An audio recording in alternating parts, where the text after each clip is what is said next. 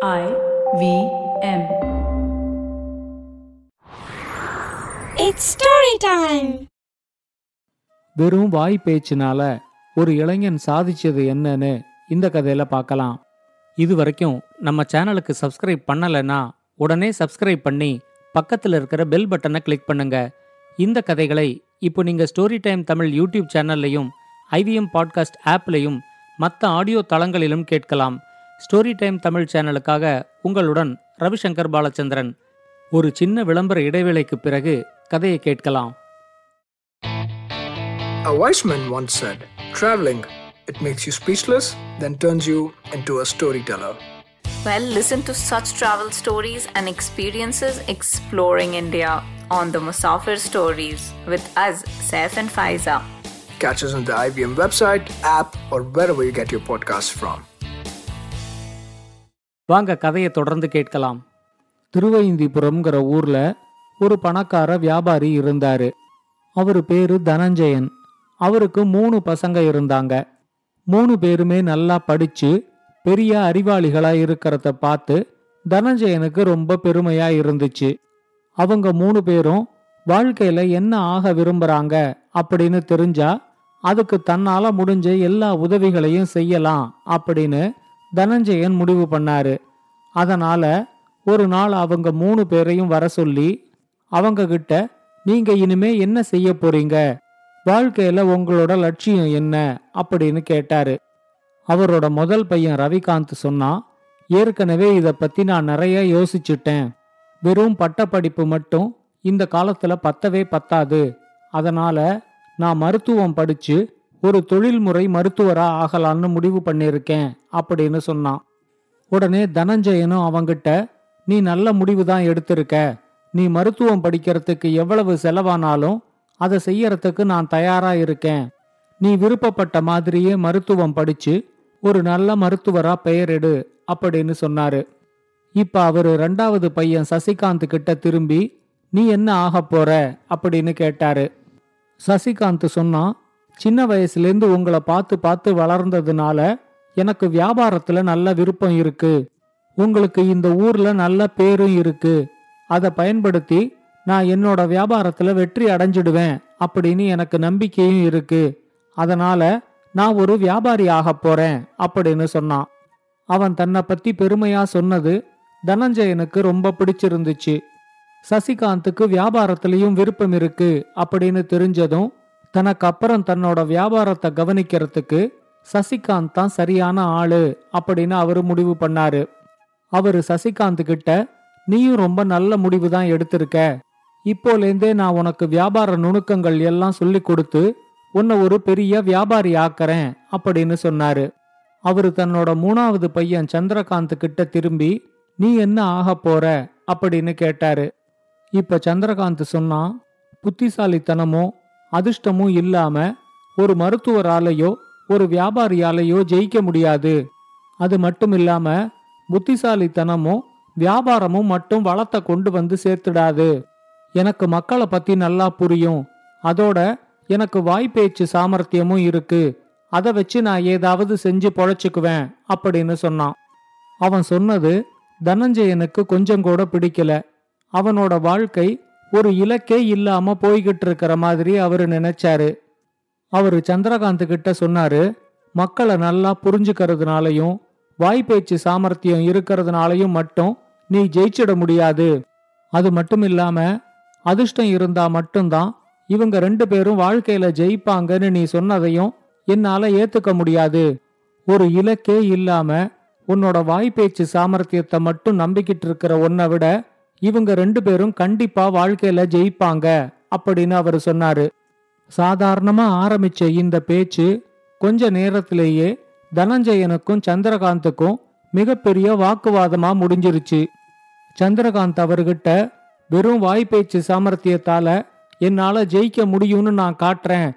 அது வரைக்கும் நான் இந்த வீட்டுக்கு வரமாட்டேன் அப்படின்னு சொல்லிட்டு கொஞ்சமா பணத்தையும் தன்னோட குதிரையையும் எடுத்துக்கிட்டு அந்த வீட்டிலேருந்து உடனே வெளியே போயிட்டான். இப்படி நடக்கும்னு தனஞ்சயன் கொஞ்சம் கூட எதிர்பார்க்கவே இல்லை. வீட்டை விட்டு கிளம்பின சந்திரகாந்த் வழியில எங்கேயும் நிக்காம நாட்டோட தலைநகர் காஞ்சிபுரத்துக்கு வந்து சேர்ந்தான். அடுத்து என்ன செய்யலாம் அப்படின்னு யோசிச்சுக்கிட்டு அங்க இருந்த ஒரு சத்திரத்துல குளிச்சு உடை மாத்திக்கிட்டான். தான் செய்ய போறது இந்த நாட்டுக்கு பயனுள்ளதா இருக்கணும் அப்படின்னு அவன் நினைச்சப்போ அவனுக்கு ஒரு யோசனை வந்துச்சு. இந்த நாட்டு அமைச்சர்கள் எல்லாரும் அதிகமா லஞ்சம் வாங்குறாங்க. அவங்களுக்கு லஞ்சம் கொடுக்கறதுக்காக அரசு அதிகாரிகளும் லஞ்சம் வாங்குறாங்க.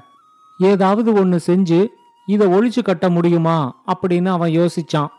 ஒரு முடிவோட ராஜாவை பார்க்கறதுக்காக அவன் அரண்மனைக்கு கிளம்பி போனான். சந்திரகாந்த் அரண்மனைக்கு வந்தப்போ அரண்மனையில அரசவை நடந்துகிட்டு இருந்துச்சு. எல்லா அமைச்சர்களும் முதலமைச்சரும் அந்த அரசவையில இருந்தாங்க. சந்திரகாந்த் ராஜாவை பார்த்து உங்ககிட்ட ஒரு முக்கியமான விஷயத்த சொல்றதுக்காகத்தான் நான் வந்திருக்கேன்.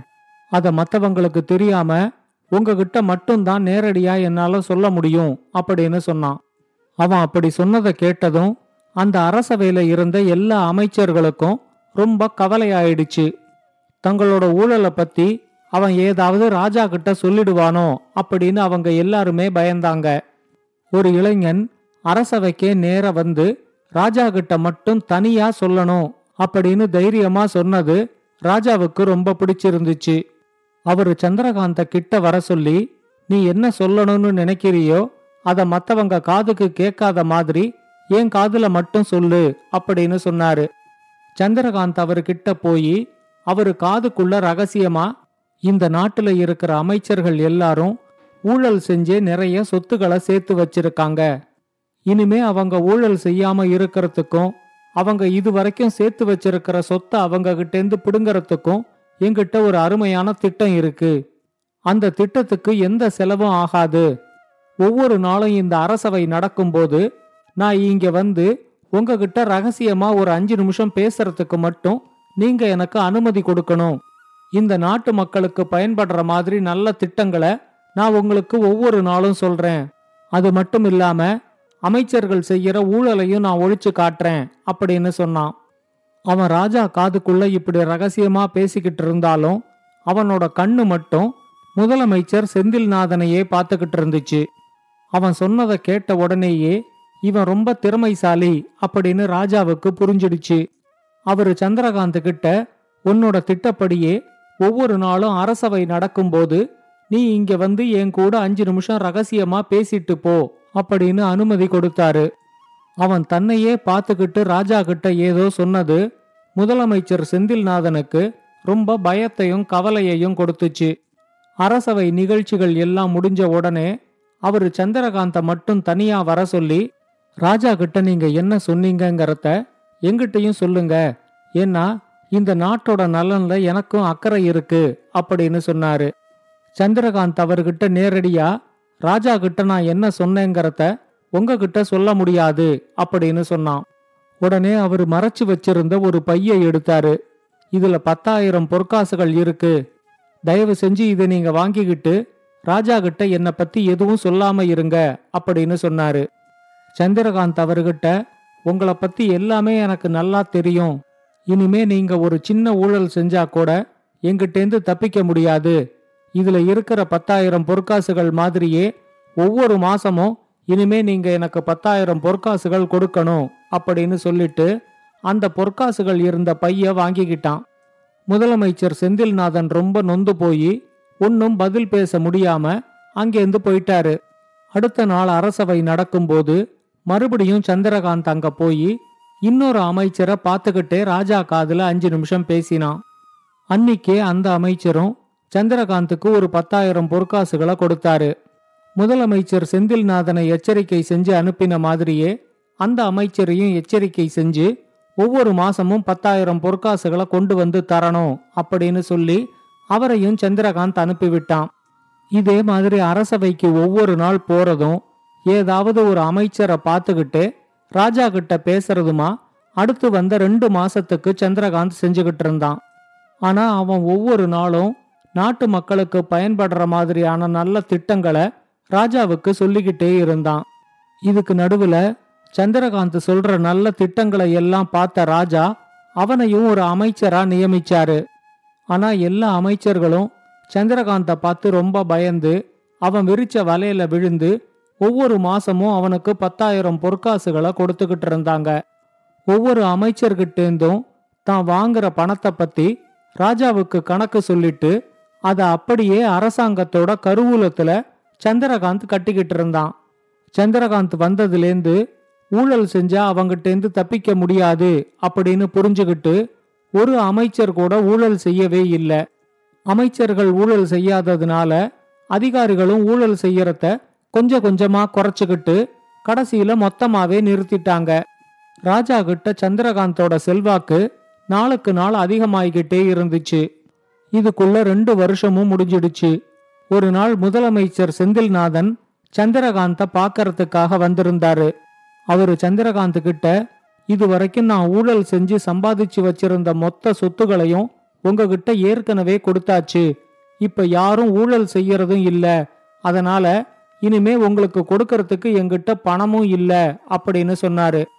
உடனே சந்திரகாந்த் அவர்கிட்ட சரி அடுத்த மாசத்திலேருந்து நீங்க பத்தாயிரம் பொற்காசுகளை கொடுக்க வேண்டாம். ஆனா நான் உங்களை கண்காணிச்சுக்கிட்டே தான் இருக்கேன். மறுபடியும் நீங்க ஏதாவது ஊழல் செஞ்சா எங்கிட்டேந்து தப்பிக்க முடியாது அப்படின்னு ஒரு எச்சரிக்கையை செஞ்சு அனுப்பிவிட்டான். அடுத்து வந்த ஒரு வருஷத்துக்குள்ள எல்லா அமைச்சர்களோட ஊழல் சொத்துகளையும் சந்திரகாந்த் அவங்க கிட்டேந்து பறிமுதல் பண்ணி அரசாங்கத்தோட கருவூலத்துல சேர்த்துட்டான். சந்திரகாந்தோட திறமைய பார்த்து ராஜா அவனை முதலமைச்சரா ஆக்கலாம் அப்படின்னு முடிவு பண்ணாரு. சந்திரகாந்த் அவர்கிட்ட நான் என்னோட ஊரை விட்டு வந்து நாலு வருஷம் கிட்ட ஆக போகுது. இந்த நாலு வருஷத்துல எங்க அப்பாவும் அண்ணன்களும் எப்படி இருக்காங்க அப்படின்னு பார்க்கணும்னு எனக்கும் ரொம்ப ஆர்வமா இருக்கு. நான் ஒரு தடவை ஊருக்கு போய் அவங்க எல்லாரையும் பார்த்துட்டு வந்து முதலமைச்சரா பதவி ஏத்துக்கிறேன் அப்படின்னு சொன்னான். ராஜா அவனுக்கு அனுமதி கொடுத்ததும் அவன் தன்னோட சொந்த ஊரான திருவைந்திபுரத்துக்கு வந்தான். இந்த நாலு வருஷத்துல புது புது வியாபாரிகள் நிறைய பேர் வந்து புது புது பொருள்களையும் விற்பனை செஞ்சதுனால சசிகாந்தால அவனோட வியாபாரத்துல வெற்றி அடைய முடியல. ரொம்ப நஷ்டம் ஏற்பட்டதுனால அவன் தன்னோட வியாபாரத்தையும் நிறுத்திட்டான். அந்த ஊருக்கு நிறைய புது மருத்துவர்களும் வந்திருந்தாங்க. ரவிகாந்தும் ஒரு மருத்துவரா அந்த ஊர்ல இருந்தாலும் மற்ற மருத்துவர்களோட போட்டி போட முடியாம அவனும் ரொம்ப திணறிக்கிட்டு இருந்தான் சந்திரகாந்த் அங்க போய் சேர்ந்தப்போ தனஞ்சயனு என்ன செய்யறதுன்னு தெரியாம ரொம்ப கவலையோட விட்டத்தை பார்த்துக்கிட்டு உட்காந்துக்கிட்டு இருந்தாரு நடந்ததை எல்லாம் கேள்விப்பட்டு சந்திரகாந்த் இந்த நாட்டுக்கு முதலமைச்சரா ஆக போறான் அப்படின்னு தெரிஞ்சு தனஞ்சயனுக்கு ரொம்ப ஆச்சரியமாயிடுச்சு. அவரு சந்திரகாந்த் கிட்ட நீ சொன்னது சரிதான். மக்களையும் புரிஞ்சுகிட்டு வாய்ப்பேச்சு சாமர்த்தியமும் இருந்தா ஒருத்தரால கண்டிப்பா பிழைச்சுக்க முடியும். இது ரெண்டையும் தவிர நீ ரொம்ப நேர்மையாவும் இருந்ததுனால இந்த உயரத்துக்கு உன்னால போக முடிஞ்சுது அப்படின்னு சொன்னாரு. சந்திரகாந்த் தன்னோட குடும்பத்தையும் கூட்டிக்கிட்டு தலைநகரத்துக்கு வந்து முதலமைச்சரா பொறுப்பை ஏத்துக்கிட்டான். அவனோட நிர்வாகத்துல ஊழலே இல்லாத ஒரு நல்ல ஆட்சிய அந்த நாட்டு மக்களுக்கு கொடுத்தான். இந்த கதையை பத்தின உங்களோட கருத்துக்களை ஸ்டோரி டைம் தமிழ் யூடியூப் சேனல்லையும் பாட்காஸ்ட்லையும் பின்னூட்டத்தில் கமெண்ட்ஸாக பதிவு பண்ணுங்க.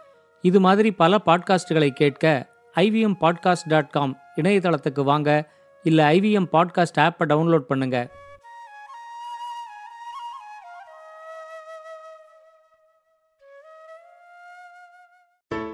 Hey, it's been another great week on the IVM Podcast Network. On Advertising is Dead, Varun talks to Anil Vishwanathan of Mondelez India. They discuss the beloved Cadbury brand and its campaigns over the years. On Speakeasy, Dheeraj is in conversation with Ranjit Pratap Singh, the CEO and co-founder of Pratilipi. Hey, that's our parent company. They talk about how Ranjit tapped into the need for non-English storytelling content and created a company with over 30 million readers worldwide.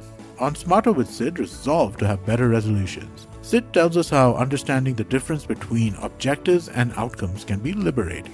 On Tere Mere Raste, Kesha takes us to Dubai, world of skyscrapers, world-class infrastructure, glittering malls, and massive boulevards. On the Life Manifesto, Zarina goes over the concept of self-abandonment. She explains the do's and don'ts of dealing with it. Do follow us on social media. We're IVM Podcast on Twitter, Facebook, Instagram, and LinkedIn. If you're enjoying this show or any of our other shows for that matter, do tell a friend. The word of mouth absolutely is essential to us. Don't forget to rate us on any of the platforms that you've been listening to. And also, I'd like to ask everybody to check us out on YouTube. We have a number of channels going. You can find all of them on ivmpodcast.com slash YouTube. And finally, we'd like to thank our sponsors this week Cred, Bank of Baroda, CoinSwitch Kuber, and Intel. Thank you so much for making this possible. Do you wonder why China does the things that it does? I want to know how we could improve online privacy? Or perhaps you're thinking about how we can kickstart India's economy? If you'd like to search for the answers to such questions, check out All Things Policy, a daily public policy podcast that covers everything from employment figures to aircraft carriers. Tune in from Monday to Friday for new episodes and fresh takes.